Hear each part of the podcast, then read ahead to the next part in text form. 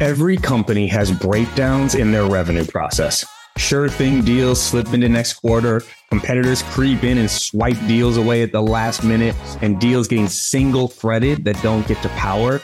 These are just a few examples of revenue leak, but there are a ton more, and they're preventing your team from reaching their sales targets.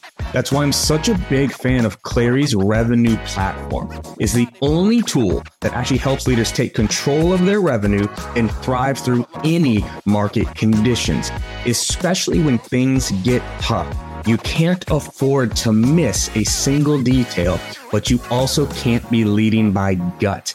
Clary combines the science and the art of sales and sales leadership. So go to clari.com if you want to answer the most important question in your business. Are you going to meet, beat, or miss on revenue?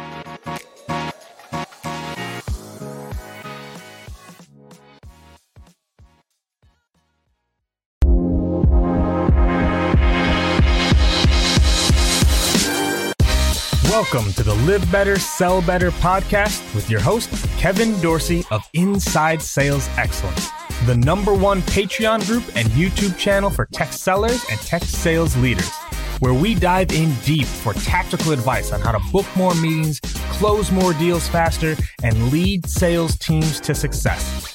But we don't stop there. We also focus on the person in salesperson.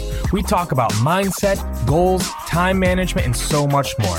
So thank you for listening. And if you're interested, head on over to patreon.com slash inside sales excellence. Now with that, grab a notepad, get ready, and let's dive into the good stuff.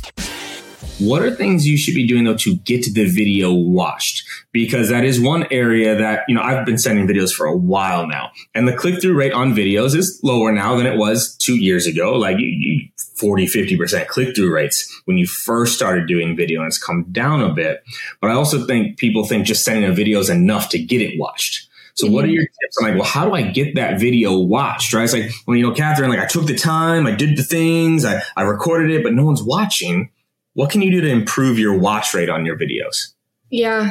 So if you think of TikTok, the maximum TikTok I think is three minutes. And I don't think anyone watches that full thing either. I think 45 seconds is the sweet spot. I think everyone's pretty familiar with that. No one's going to watch more than 45 seconds. And when you send a clip, they can instantly see how long it is. So they'll already determine if they're going to watch it from that. Um, I think my secret sauce to the opener that I hate sharing my secrets, but I also love it. It's like love hate. Um, but the way I think what gets people to watch my whole video is when I open, I say, Hey, Kevin, no idea how often you get videos like this, but and then I go into my, you know, 32 second spiel at that point. And I think when you say I'm not sure how often you get videos like this. It's already turning wheels for your prospect because they're they're already thinking about themselves. You've kind of asked them a question without asking one, and it's going to get them to start typing. So at that point, when you said, I have no idea how often you get videos like this, they're already typing in, Hey, Katherine, I never get videos like this. Love the outreach. And they may not even really pay attention to what you say in the last 30 seconds, but it's because you've kind of opened the dialogue. I think that they're going to start responding. No, I, I, like that because it's also it's them focused right out the gate. I don't know yeah. how often you get messages like this and putting about versus, "Hey, I'm Katherine over at," and it's about us. I like that opener being about them. And then one thing I'll just call out on like how to get them watched, right? That I have to give a lot of people feedback on is the email has to sell the click. You can't just say, "Hey, I recorded a video for you." You have to. Why should I watch it?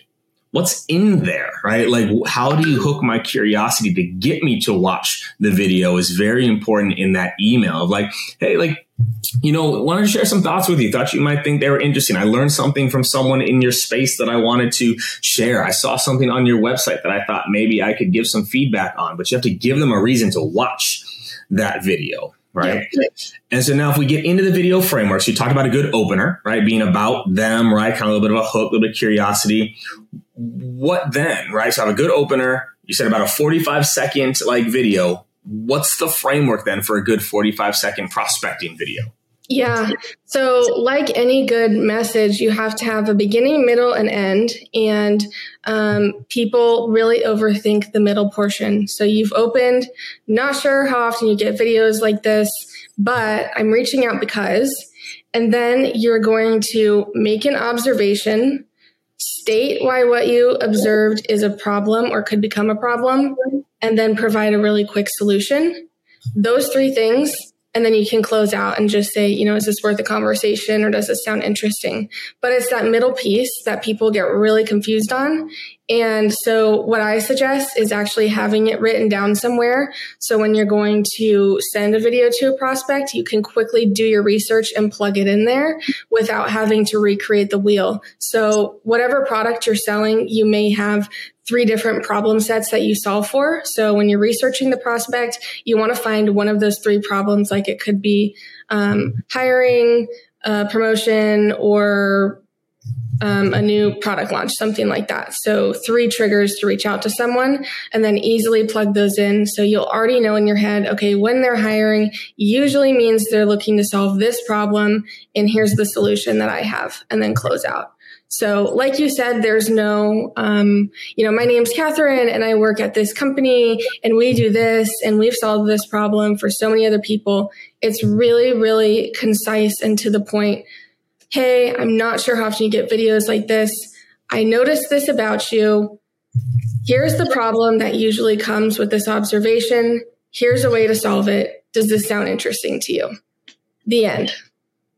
Yeah, it's that simple right? Is that is that simple, right? And I love it. It's just the concise. I do think a lot of messages. It's so funny because still most people don't send video, right? As a VP of sales, right? I had a 150 person sales org. I'm very easy to find on LinkedIn, and I would may, maybe get two video messages a month, maybe, but oftentimes too they'd be like two three minutes long, and I see that I'm like I don't. I don't want to watch this. I don't have time for this, right? They're way too in, in depth. So I love the short, concise, and to the point. Now let's flip it the other way though. What if they don't watch?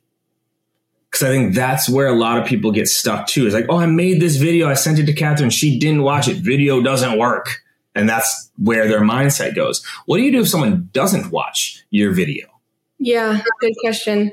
Um, it worked really well for me to cold call people after I send the video, maybe two or three days later, and reference the video. So I'm not really a master cold caller, but I would say, you know, hey, this is Katherine. Uh, I sent you a video the other day. Does that sound familiar? And then instantly their interest was sparked. And um, I recall many times where people would say, "Well, hold on, hold on, let me go to LinkedIn, let me let me find this video and watch it literally with me on the phone." So mm-hmm just referencing the video really sparks interest. And a lot of the time, the reason people aren't responding or watching it is just because they haven't gotten around to it yet.